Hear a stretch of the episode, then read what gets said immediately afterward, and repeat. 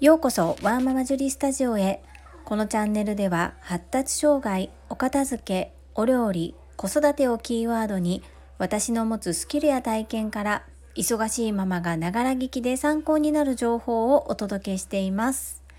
さて皆様いかがお過ごしでしょうか？本日のテーマは仕組みを作ればお片付けは楽になるです。最後までお付き合いよろしくお願いいたします。私は整理収納アドバイザーと言いましてお片付けをサポートする人です。整理収納アドバイザーだというとよく勘違いされるのがモデルルームのような家に住んでいるのではないかというふうに想像されます。実は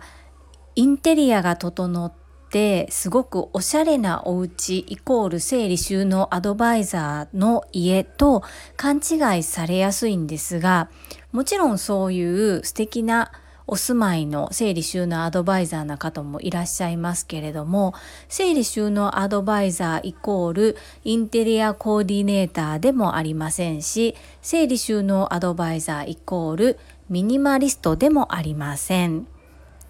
あくまでお片付けの概念を正しく教えてくれてその家にあったその間取りにあったものの持ち方をお客様とヒアリングすることによってお客様が住みやすい環境になるようにサポートする人のことです。お片付け全体の約8割は整理と言われています。整理とは不要なものを取り除くことです。この作業が一番根気がいって一番大変です。ですが整理をしないで収納ばかり一生懸命しても何にも片付きませんし全然お片付けは進みません。収納グッズを最初に買うということは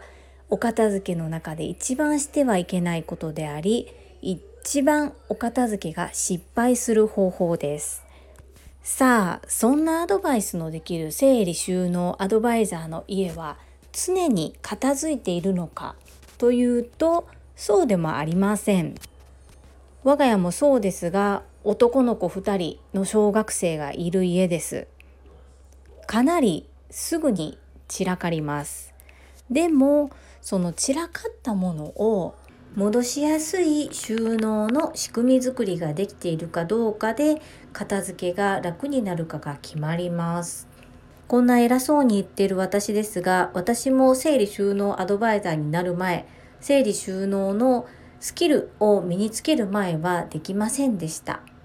ですがノウハウを学んで仕組み作りをするととっても楽になりました。少しぐらい散らかってもすぐに戻すことができます。押し入れの中も物でいっぱいパンパン出したいものがどこにあるかわからないそんな時期もあったんですが今はそんな押し入れ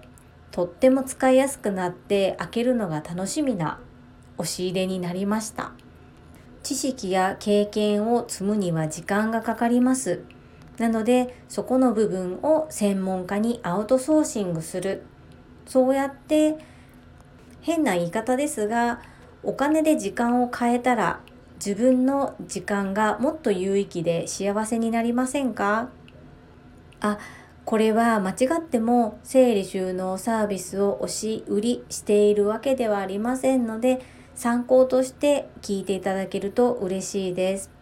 自分にできないこと一から自分で学んで自分でするのかはたまたその分野の専門の方にお願いするのか。専門の方はその知識や経験を得るためにたくさんの時間とたくさんのお金をかけてスキルや体験経験を習得しています。そういった習得したものを購入させていただくという方法ですっきりした生活を手に入れるそんな方法もあるのではないかと思います。現代人忙しいですよね。やりたいこともたくさんあると思います。なので、いかにして自分がハッピーになれる時間の使い方ができるのか、っていうことを考えていろいろなことにチャレンジしてみてはいかがでしょうか